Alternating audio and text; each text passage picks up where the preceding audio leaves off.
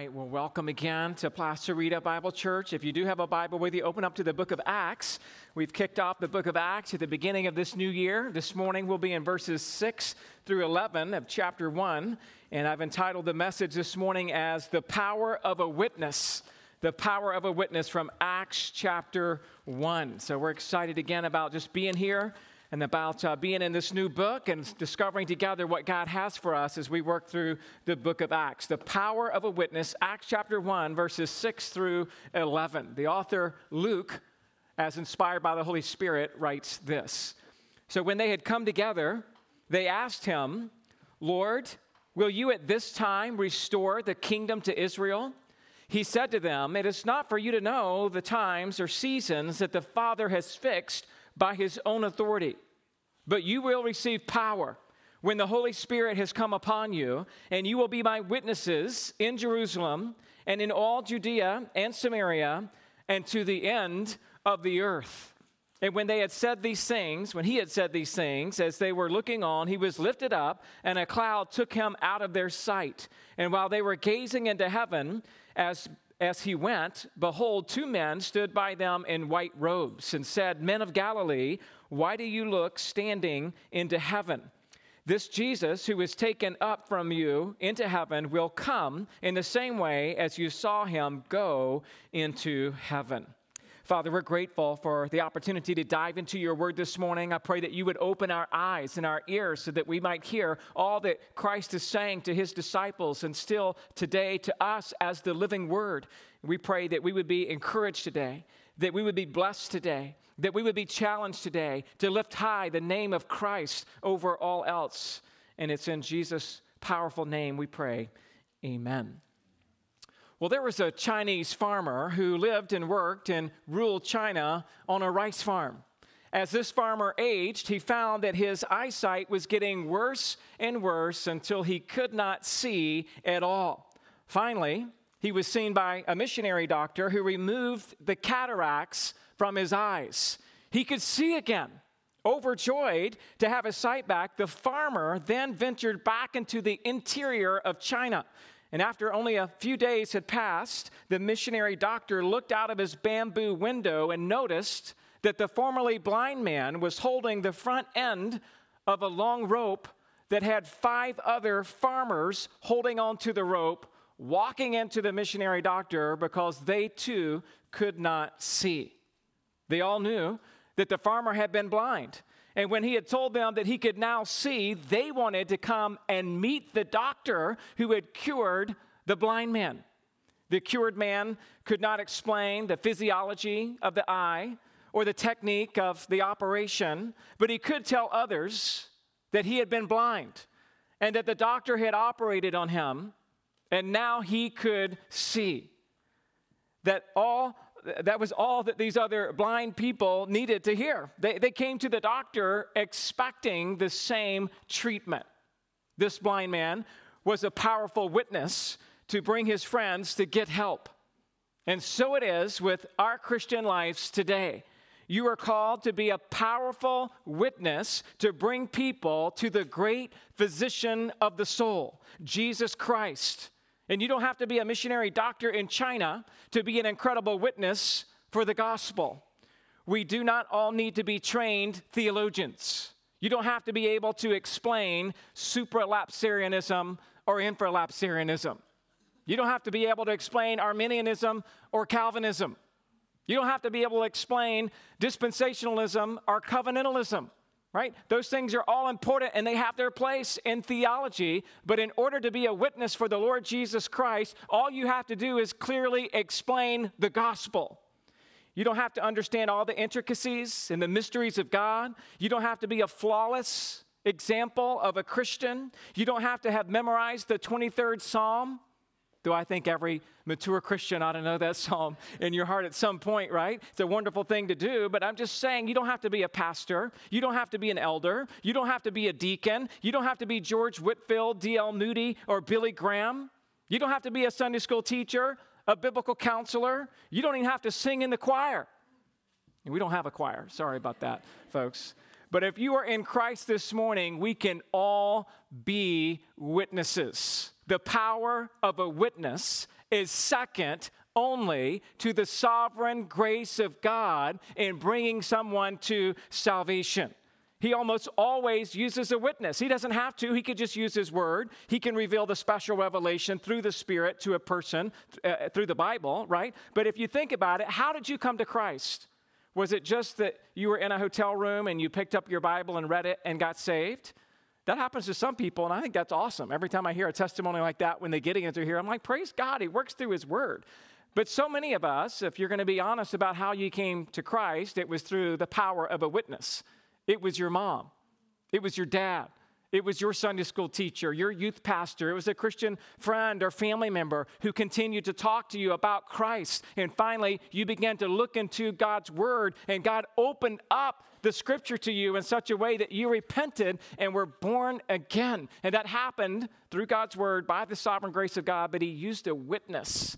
The power of a witness, second only to the sovereign grace of God. And I'm here to tell you this morning that as you come to Christ and as you become a Christian, now we are witnesses to the death and to the burial and to the resurrection of Jesus Christ. And you can share what happened to you with someone else. And not only that, that when you share the gospel with others, think about the impact it has not only on them, but how they then go into the interior of their sphere of influence, to their friends and to their family and to their loved ones, and they share the gospel with them. And you could be like that missionary doctor looking out of your bamboo window as you see souls of those holding the rope who've had their sins forgiven, and they're coming to be born again. They're coming to Christ, and you're watching that person you witnessed to, now witnessing to someone else as we see exponential growth in the kingdom.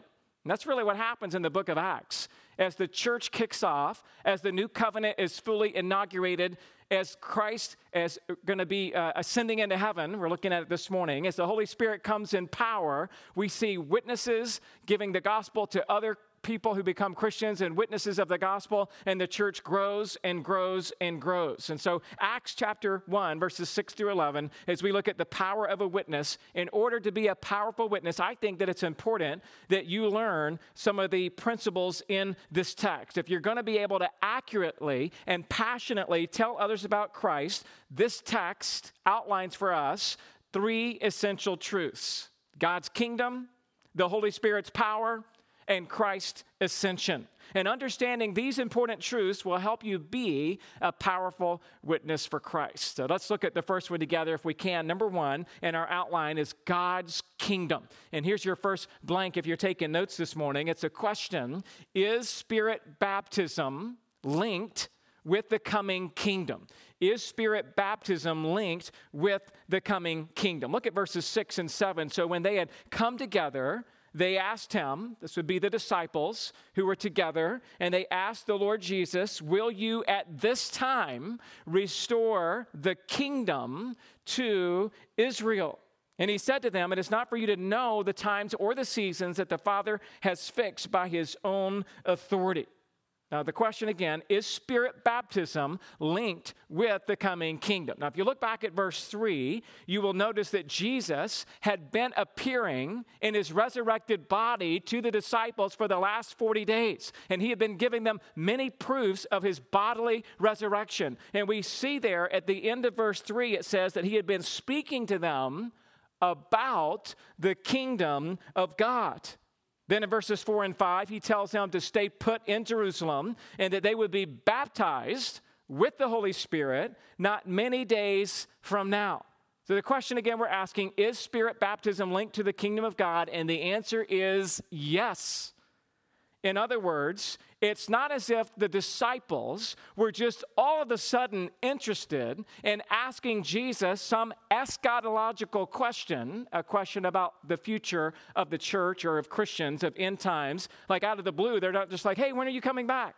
The reason they're asking, when is it that God will restore the kingdom to Israel, is because Jesus has been talking about the Holy Spirit. The Holy Spirit's coming. The Holy Spirit's coming. The Holy Spirit's coming. So the disciples were thinking like, oh, we've read our Bible.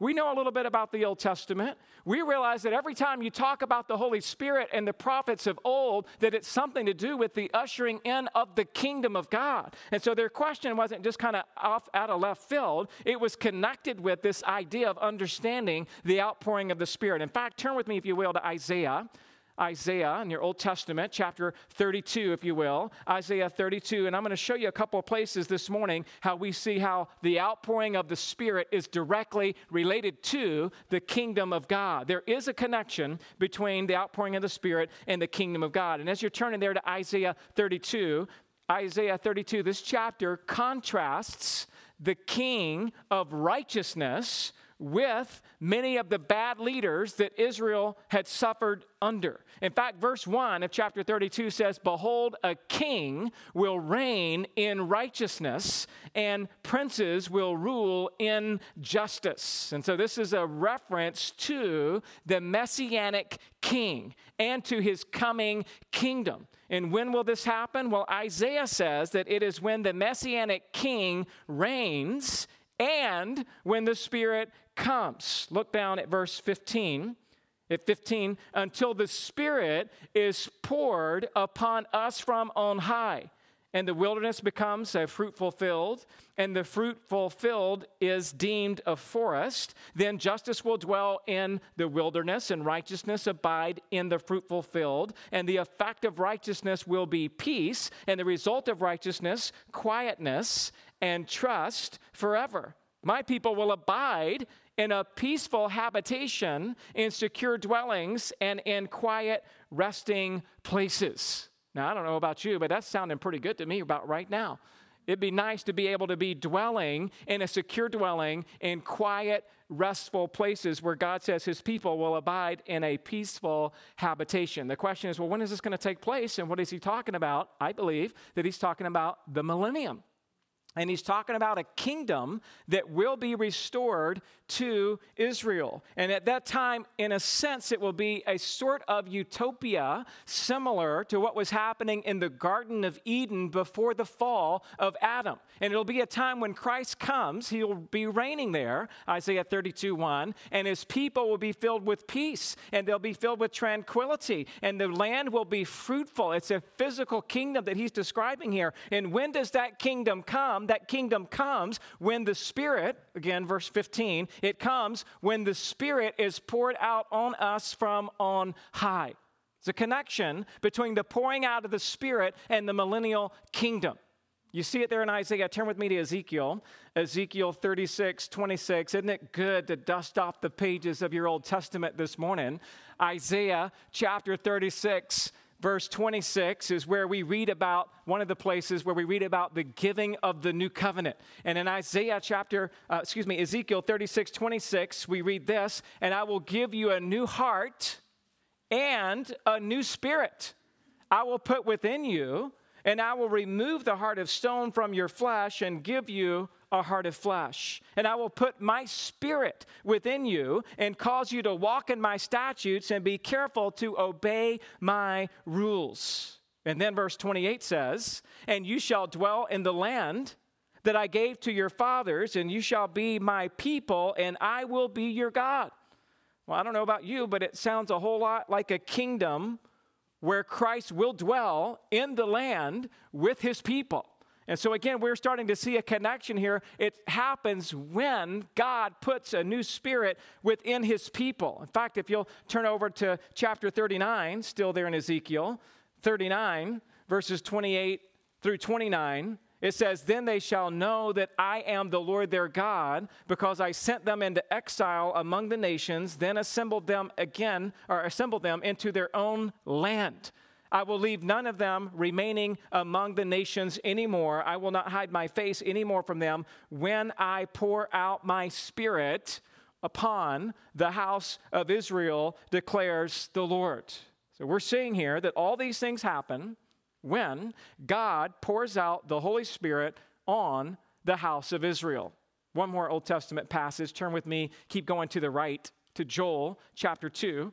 Joel chapter 2, one of the minor prophets with a significant prophecy in Joel chapter 2, verses 28 and 29, where we read this, "And it shall come to pass afterward that I will pour out my spirit on all flesh. Your sons and your daughters shall prophesy. Your old men shall dream dreams, and your young men shall see visions.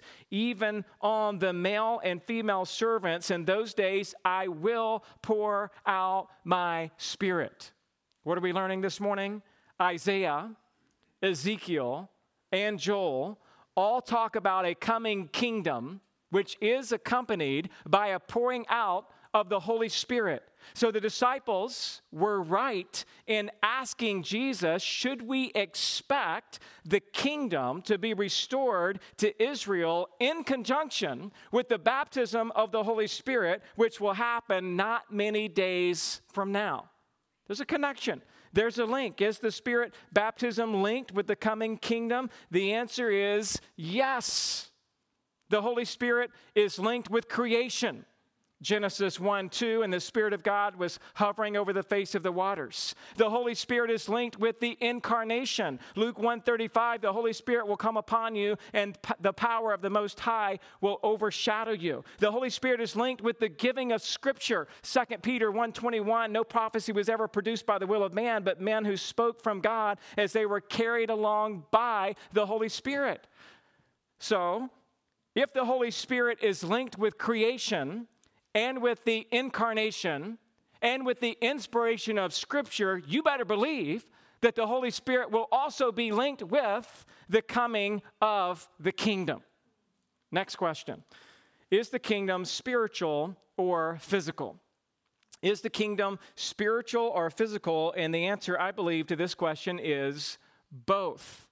It's both spiritual and physical. The kingdom of God has a spiritual sense about it, and it will also culminate into a physical kingdom in the millennium. Now, Jesus made it abundantly clear that the kingdom of God is not only a physical reference to the millennium, but it's also a spiritual kingdom, as Jesus again teaches throughout the Gospels about just that. That's why he says in Matthew 3, verse 2, repent, Jesus said, for the kingdom of heaven is at hand. And Jesus, in that moment, I don't believe was talking about an eschatological kingdom that will happen at some point future, but he's talking about here today, as he was on earth in the first century. Repent, for the kingdom of heaven is at hand now, I believe is what he's saying. Matthew 4:23 again, and he went throughout all of Galilee, teaching in their synagogues and proclaiming the gospel of the kingdom and healing every disease and every affliction among the people. And so we understand that Jesus is proclaiming not only a millennial kingdom that we'll see here in a moment, but he's proclaiming a kingdom now, the gospel of the kingdom. He's proclaiming, repent, believe in me, I'm the Messiah, I will die, I will be raised from the dead, I give life, it's only by my blood that you can be redeemed. He's preaching the gospel of the kingdom. Not only that, but Jesus said on the sermon, on the Sermon on the Mount in Matthew 5, several places references this spiritual kingdom when he says in Matthew 5:3, blessed are the poor in spirit, for theirs is the kingdom of heaven. Matthew 5:10, blessed are those who are persecuted for righteousness' sake, for theirs is the kingdom of heaven. Matthew 6:33, but seek ye first the kingdom of God and his righteousness, and all these things will be added unto you. And so in these verses, we are challenged to pursue kingdom living. That's what the Sermon on the Mount is all about, radical righteousness. You want to be a Christian, you need to be wholesale, sold out to Christ in all of your thinking and in all of your behavior. And that's part of your sanctification. To stay humble, to be poor in spirit, to persevere in persecution, and above all, to seek the kingdom of God.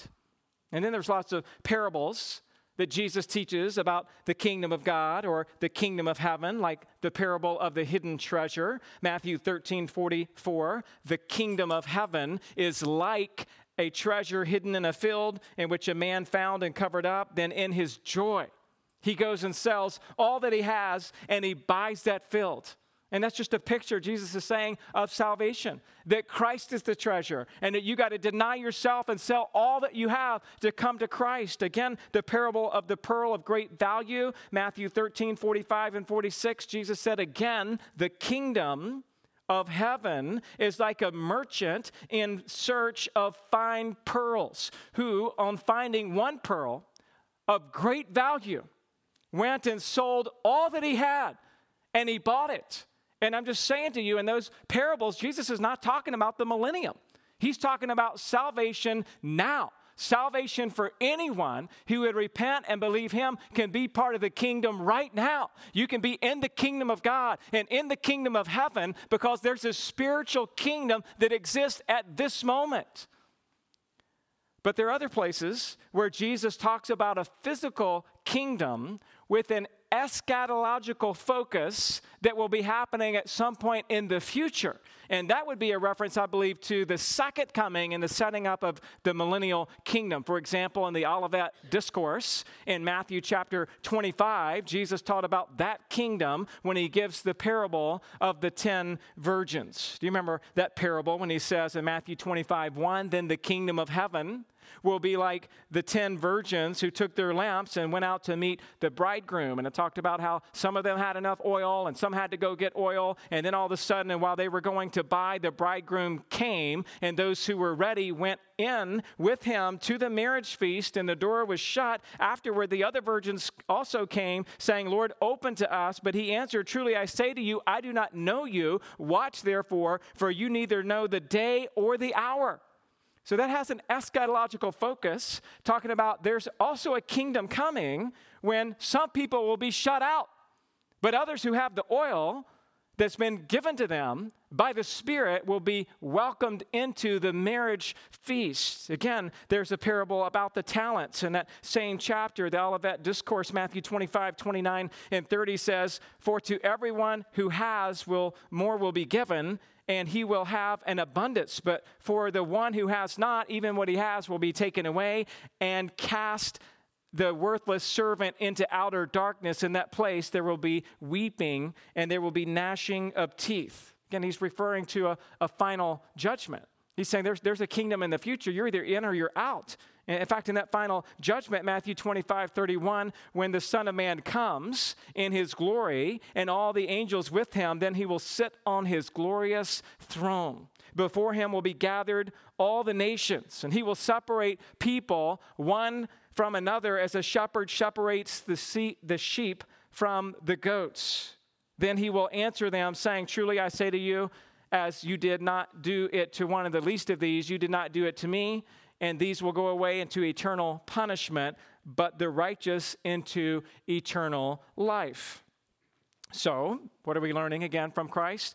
He teaches about a spiritual kingdom where he says, repent today and become a Christian. And if you repent today and you're born again, you will be entering into the kingdom of heaven right now. And at the same point, he said, hey, but there's another kingdom that's coming in the future where there'll be a final judgment. And at that point, he's referring to a physical kingdom. And so the disciples are asking Jesus, I believe, about that physical kingdom. When they say to Jesus, hey, is this the time that God's going to restore the kingdom to Israel? They're thinking in their minds, I believe, about that kingdom in the future. That's your next blank. Is there a kingdom to be restored to Israel? When is that going to take place? Will that happen? And Jesus, it's interesting here because Jesus could have easily said, hey, there is no physical kingdom. There's only a spiritual kingdom, because there are some theologies that would teach that there is no millennium. Amillennialism, for example, would teach there is no millennium. And so they would say, hey, there is no physical culmination for ethnic Israel of a future kingdom. That didn't happen. It's only spiritual. And I believe that our friends who hold to that view are missing out on the clear teaching of the Old Testament and on Christ, referring to both a spiritual kingdom and to a physical kingdom. Jesus is saying he could have clarified it right here. He could have said, hey, you guys don't understand. There is no coming of a future kingdom. It's all now. He could have said that, but he didn't say that. What did he say in verse 7? He said to them, it's not for you to know the times or the seasons that the Father has fixed by his own authority. He's like, hey, it's not for you to know when the kingdom will be restored to Israel. He could have said, again, no more ethnic Israel. It's only going to be about the church, and forget the ethnic promises that were made to Israel because they disobeyed. We're not going to fulfill them, or the church is now new Israel, so those promises are only spiritually given to the church. He could have done it all right here. and put to death a whole lot of theological conversation and debate, right? But instead, he's like, oh, I can't tell you about that. It's not for me to tell you when that's going to happen. I believe alluding to the fact that it will happen at some point, but it's the Father's job who will tell you. Again, in verse 7, it's not for you to know the times. Again, Mark 13:32, Jesus said, but concerning that day or that hour, no one knows, not even the angels in heaven, nor the Son, but only the Father. Here's what I get out of that. There are some things that God has not revealed to us. And aren't you glad that there are some things that he has chosen? I'm not telling you. Aren't you glad that your parents didn't tell you everything about your life when you were just a little kid? But they took the time to explain things to you at important times of transition, like puberty, all right, or teenage years, or going to college, or getting married. There's certain things that more information is brought to you at the appropriate time, because if all that stuff was discussed in explicit detail earlier, it would be inappropriate, and it would scare you to death. All right, so God, in his wisdom, is like, I'm not going to tell you everything because I want you to walk by faith. I'm not going to tell you when that future kingdom is coming. I remember as a kid, there was a book that came out called 88 Reasons Why Jesus is Returning in 1988. And somehow we got a hold of this book. We were reading it. I was looking at it, and it was scary, a scary book because, you know, basically it's like, Jesus is coming back. 1988, it's been 40 years since Israel became a nation, and God works in 40s. He works in 40s, so he's coming back. All these explanations, and I'm telling you, that whole year I about had a heart attack. Guess he didn't come back. Nobody knows the day or the hour when he's coming back, and God purposefully holds back information. Can you imagine what your life would be like if God told us the exact time of his returning? What if God told you that he was coming back on January the 1st, 2025? How would you live these next 4 years? Would you walk in more obedience, or would you be like, I got about 3.5 years to do whatever I want. That last half year, I'm going to get cleaned up a little bit before I see Jesus. You know, if you're not careful, you could start falling into all kinds of planning and preparation based on something you know will happen in the future. But the Bible says you don't know, which means today, you better get cleaned up today, because there could be a rapture today. And the second kingdom, the second coming is a little bit different than the rapture. I'm going to talk about that a little bit more towards the end of the sermon. But my point is, we don't know the secret things belong to the Lord. Deuteronomy 29:29. The secret things belong to the Lord our God, but the things that are revealed belong to us and our children forever, that we may do all the words of his law. You know, a lot of people like to quote Deuteronomy 29:29. Well, we don't know. God, the secret things belong to the Lord. I say yes and amen to that. But don't forget the rest of the verse. The rest of the verse says, but he has revealed to you the word of God. And your responsibility is to live out the word of God every single day, because we don't know when he's coming. But we know we got this. We got his book. We have his word that is life to us. So we can be encouraged today. We must understand that God wants us to live by faith. And your future is in his hands. And there are some things he does not reveal to us because he wants us to trust him. And he wants us to constantly look to him and depend upon him and to lean upon him. And you don't have to know everything about the future to do that.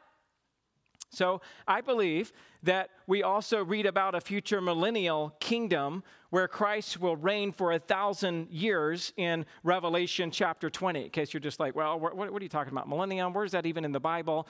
The slam dunk for me, if I had to pick one verse, would be Revelation chapter 20, verse 4, where we read John writing as revealed to him by Christ. He says, then I saw thrones, and seated on them were those to whom the authority to the judge was committed. Also I saw the souls of those who had been beheaded for the testimony of Jesus and the word of God, and those who had not worshiped the beast or its image and had not received its mark on their foreheads or their hands. They came to life and reigned with Christ for 1,000 years.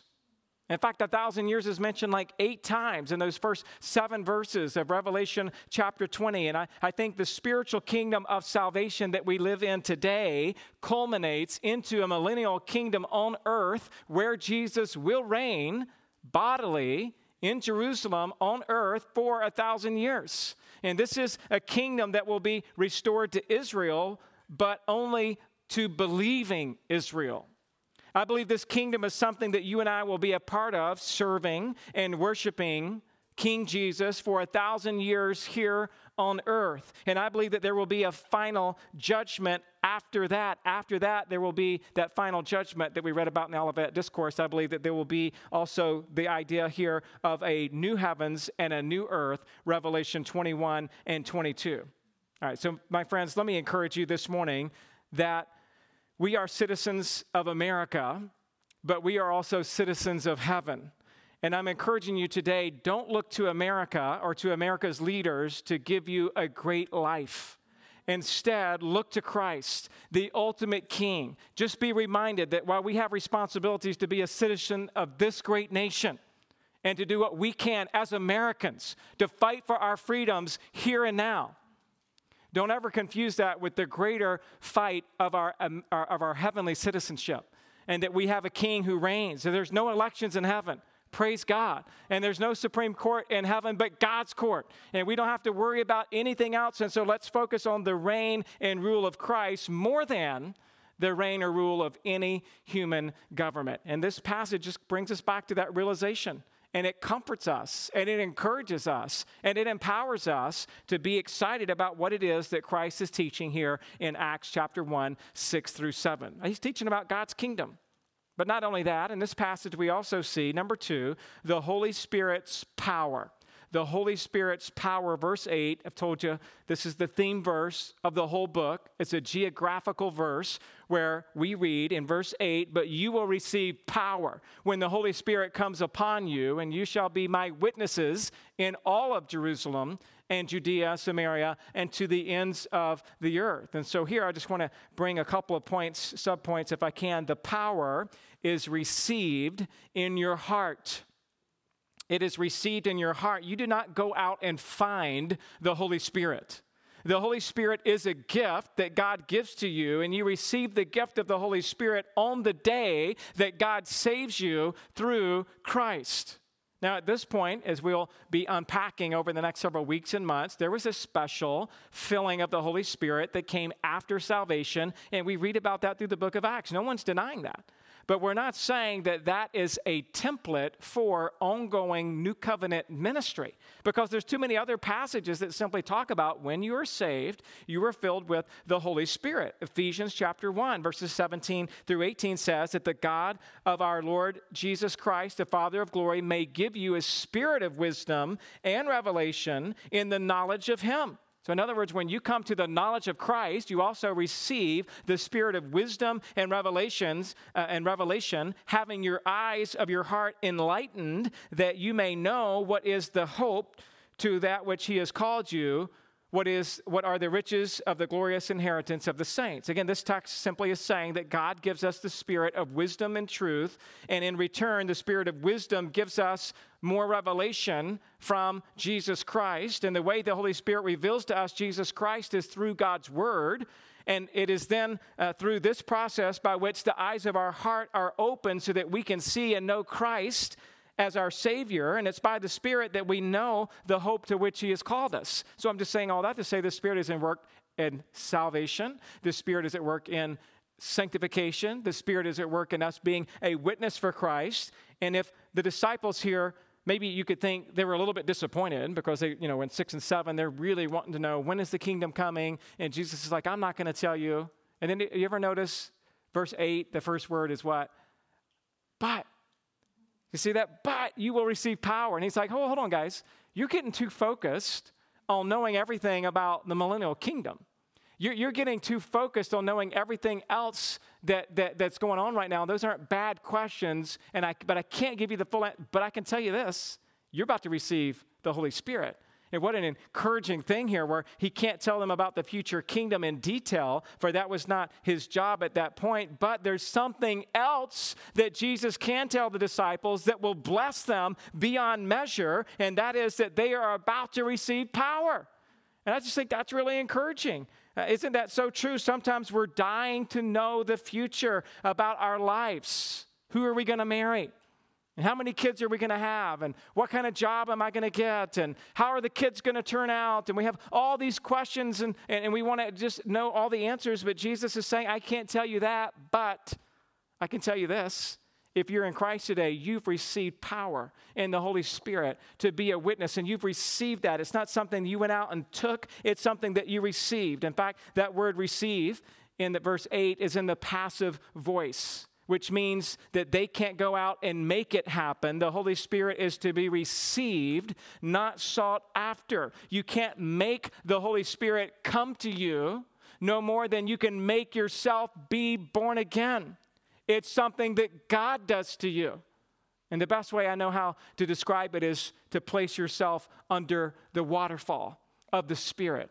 You know, if you think about taking a beautiful hike in Hawaii, and all of a sudden you see the waterfalls there by the side of the road to Hana, and you're like, we're going to stop and just kind of venture out, and we're going to get under a waterfall, and you feel that fresh water just coming down on you. Well, you didn't make the waterfall happen, right? But you could kind of get under the waterfall, and it's just pouring out, and you're receiving that refreshing water pouring over you. So if there is any responsibility, I'm just saying, place yourself under the waterfall and the pouring out of the waterfall of God's Spirit through His Word, by His grace and by His sovereign choosing happens, and He pours out on us power. That's the word dunamis in the original language, which is where you can guess we get our word dynamite from. And dynamite is explosive. It is powerful. Dynamite changes things. And that's why the Holy Spirit, that's exactly what the Holy Spirit does in you and through you. The word dunamis means, quote, giving you potential to function in a certain way, close quote. It means power. It means might, strength, force, or capability. And I don't believe that most of us know exactly how much power that the Holy Spirit has given to you.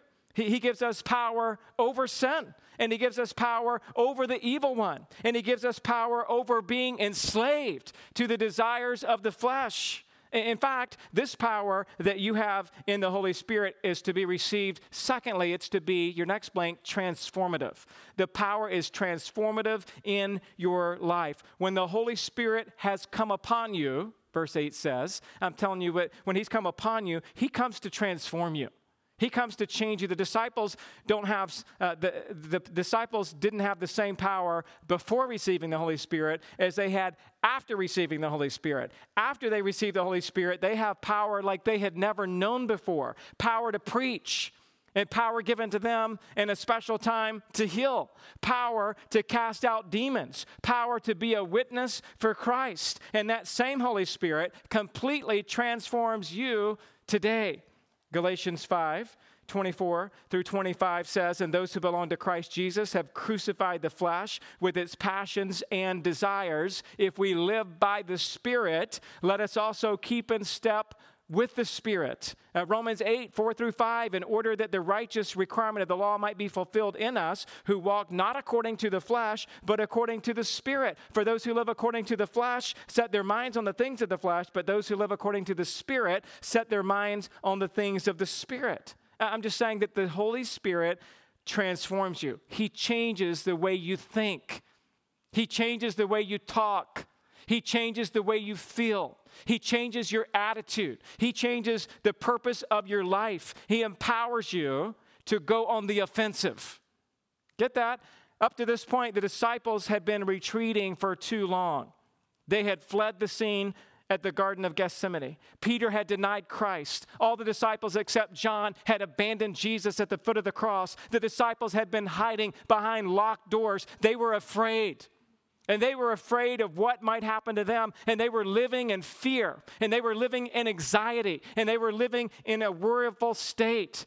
And then Jesus reveals Himself to them. And even though Jesus will not stay with them long in His resurrected body, He does tell them that not many days from now you will receive power. My friends, if you've been saved by the grace of God, and you've been filled with the same Holy Spirit, it is now time for you and for me to go on the offensive. I'm tired of being a defensive Christian. Backing up as the world takes everything away from you. And I'm saying to us as a church, it's time to rise up. And it's time to go on the offensive because you have that power and you have that calling. But make sure you understand that the offensive that we go on is not necessarily a march on the Capitol. The offensive that we're going on is a march for Christ and for his glory to be a witness. That's what he's calling us to do. To go on the offensive, your next blank says, the power is propelling you in your witness. It's being a witness for Christ. That's what he wants to do in you this morning. He wants you to be a witness for the Lord Jesus Christ. And the word witness is the word martys, which is where we get our word martyr from. And many of those who have witnessed for Christ have become martyrs over the centuries. A witness is one who, quote, testifies, one who affirms, and one who attests to. And one definition of the word martyr here, of witness, even states that a witness is the one who witnesses at the cost of his life. That's what God's calling us to. To be a witness doesn't just mean like, oh, I try to share the gospel here and there, and if not with words, then with my actions. All right, like, God bless you. Grow up. Let's move on from the milk, and let's get into a little bit more substance where you stick your neck out, and you lay your life on the line and your reputation as a cool person. And you say, hey, I'm here to die for Christ because he died for me. And I'm here to be a witness at all cost. That's what the disciples did. That's what Christ is calling you to do at the cost of your life. And the reason that the Holy Spirit empowered the apostles was not primarily to speak in tongues and to do miracles, but to attest to the gospel of Jesus Christ. Let's not miss out on what Pentecost is all about. It's about the preaching of the gospel. And sometimes we get distracted to be like, oh, the gifts of the Spirit and the miracles and the tongues and the prophecies, are those things important? Yes. Are they real? Yes. Did they happen? Yeah, I wish I was there. It's incredible. But let's not think that that's the only reason the Holy Spirit came. The Holy Spirit came to authenticate the gospel and to empower disciples to preach the gospel. And after they were filled with the Holy Spirit, they were able to do that in such a powerful way. In fact, Peter was preaching an incredible sermon on the day of Pentecost, and he said in Acts 2:32, this Jesus God raised up, of that we are all witnesses. And so the early preachers preached the resurrection. Paul said, I've got to preach Christ and him crucified. Nobody preached the Holy Spirit. You understand? They preached the gospel as they were empowered by the Holy Spirit because the Holy Spirit's role is to shine a spotlight on Christ. And so we understand here the early preachers preached about the resurrection, and so should we be. Peter preached Christ right there in the heart of Jerusalem on the southern steps of the Temple Mount. And in Acts 3:15, Peter continued preaching at Solomon's portico in the temple. And he said in Acts 3:15, you killed the author of life, whom God raised up from the dead. To this we are witnesses. So every time you see the word witness, it's connected with the gospel. You're a witness to the death, burial, and resurrection of the Lord Jesus Christ. In Acts 8, Philip then takes the gospel beyond the boundary of Jerusalem and Judea into Samaria as he witnesses to the Ethiopian eunuch. And then we see the witnesses of the resurrection spreading from Jerusalem to Judea and Samaria. Even in Acts 10, when we read about Peter being a witness to the resurrection to Cornelius in Caesarea, Acts 10:39, and we are witnesses. And he goes on to tell Cornelius about the gospel, emphasizing the resurrection. Again, Peter says we are his witnesses to the resurrection of Christ. Paul is a witness to the Jews when he was arrested by the Roman tribune, and Paul preached, you will be a witness to him for everyone of what you've seen and heard, and now why do you wait? Rise and be baptized, wash away your sins, calling on his name. Peter was a witness. Stephen was a witness. Saul, who became Paul, became incredible witnesses for him. Philip was a witness. So the question really I have for you this morning is, have you received the Holy Spirit?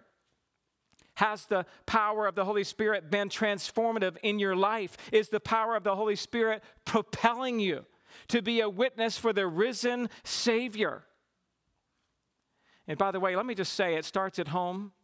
That's kind of the idea, Jerusalem, home, Judea, Samaria, outer boundaries, to the ends of the earth. It starts at home, Mom, and how you talk to your kids and lead them to Christ. It starts at home, Dad, of you being a faithful spiritual shepherd in the best of your ability with God's help to your family. It starts with each one of us making sure we're taking care of business at home, and then we can be more effective in taking the light of Christ to Judea and Samaria and the ends of the earth. It was Dr. Oswald J. Smith who famously said, quote, "We have seen God's kingdom," he said this, "the light that shines the farthest will shine the brightest at home." Isn't that true? The light that shines the farthest will shine the brightest at home. And so now we've seen God's kingdom. We've seen the Holy Spirit's power. Let's look just for a few minutes at Christ's ascension, 9 through 11, because I want to make a few more connections, if I can, in this greater text of 6 through 11. Let me just give you 5 observations about Christ's ascension and show how there's some more connection here. Number 1, or A, says he ascended from the Mount of Olives, and he will return to the Mount of Olives. Verses 9 through 11, and when he had said these things, that would be Jesus, they were looking on, that would be the disciples. He, being Christ, was lifted up, and a cloud took him out of their sight. And while they were gazing into heaven, and as he went, behold, 2 men stood by them in white robes and said, "Men of Galilee, why are you standing looking into heaven? This Jesus who was taken up from you into heaven will come in the same way as you saw him go into heaven." 5 observations. Number 1, he ascended from the Mount of Olives. You say, "Adam, I don't see that." Well, look at verse 12.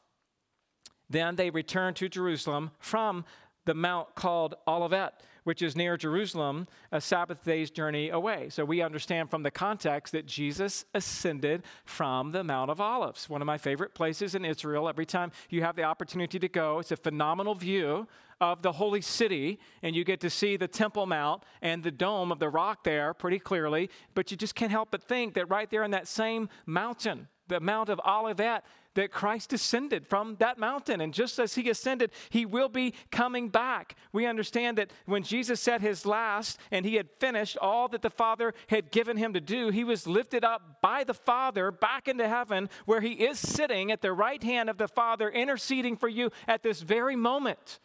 And he ascended from the Mount of Olives. We also know that Jesus will come back at a rapture, and after the tribulation, he will come back in the same way he went up. I think this is a reference to the second coming.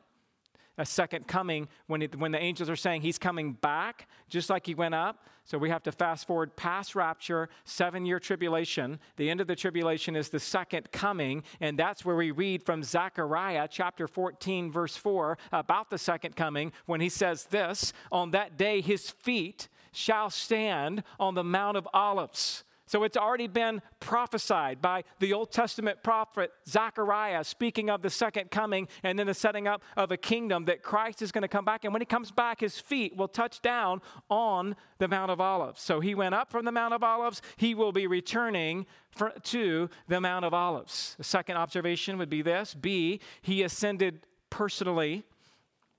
He will return personally. This is Jesus in the flesh. He was in his resurrected body, and he will be in his resurrected, glorified body for all time. Before the incarnation, there were theophanies, appearances of God in the Old Testament, more specifically, Christophanies, appearances of Christ in the Old Testament, where Jesus showed up in a person, like the commander of the Lord's army appearing to Joshua in Joshua 5, the angel of the Lord visiting Manoah and his wife in Judges 13, the fourth man in the fire of Daniel chapter 3. But after the incarnation, every time we see Jesus mentioned in Scripture, he is in personal, bodily, human form. That would be true of the resurrection. It's true of the ascension. It's true when Stephen saw Jesus standing at the right hand of the Father in Acts 7. It was true when Jesus confronted Saul on the road to Damascus in Acts 9. When Christ returns at the rapture in the clouds, and we'll go and meet him in the air. And when he returns at the second coming, when Jesus reigns physically in the millennial kingdom, throughout all eternity of the new heavens and the new earth, we see Jesus is in his glorified body. So Jesus ascended personally, and Malachi chapter 3 verse 1 says that Jesus will return personally at the second coming when he says, "Behold, I send my messenger, and he will prepare the way before me, and the Lord whom you seek will suddenly come into his temple. And the messenger of the covenant in whom you delight, behold, he is coming, says the Lord of hosts." And so we have every reason again from that particular prophecy as well as others that he's coming back personally. Third observation, he ascended visibly. He will return visibly. With the rapture, not every eye will be able to see the rapture, but only the effects afterward. But with the second coming, the Lord's return to earth will be very visible. Matthew 24, verse 30, "Then will appear in heaven the sign of the Son of Man, and then all the tribes of the earth will mourn, and they will see the Son of Man coming on the clouds of heaven with power and great glory." That's not a reference to the rapture. That's a reference to the second coming. So just as Jesus ascended personally and visibly, he will return personally and visibly for all to see. A fourth observation, he was received up in a cloud. He will come on the clouds of heaven. Again, verse 9 says that Jesus was lifted up and a cloud took him out of their sight. We could think of it as the Shekinah glory of God. Again, Matthew 24:30 says that the Son of Man is coming on the clouds of heaven. Our fifth observation, he ascended gloriously. He will also return with power and great glory. Jesus ascended in such a magnificent, glorious way, and he will return in that same way as well. Again, Matthew 24, same verse, verse 30, says that he's coming on the clouds of heaven with power and great glory. And so we're learning here that the ascension of Christ marked the conclusion of his ministry on earth in his bodily presence here on earth, at least prior to the second coming. It all exalted him. The ascension exalted Christ to the right hand of the Father. And at the same time, the ascension meant that the continuing work of Christ on earth was now placed into the hands of his disciples. And so, are you still standing today looking up into heaven? Because in this moment here, we read about how they were standing there looking up into heaven. The angels come, men of Galilee. Remember, the disciples were from the area of Galilee. It's like, why are you standing here? Like, this same Jesus is coming back the same way you saw him go into heaven.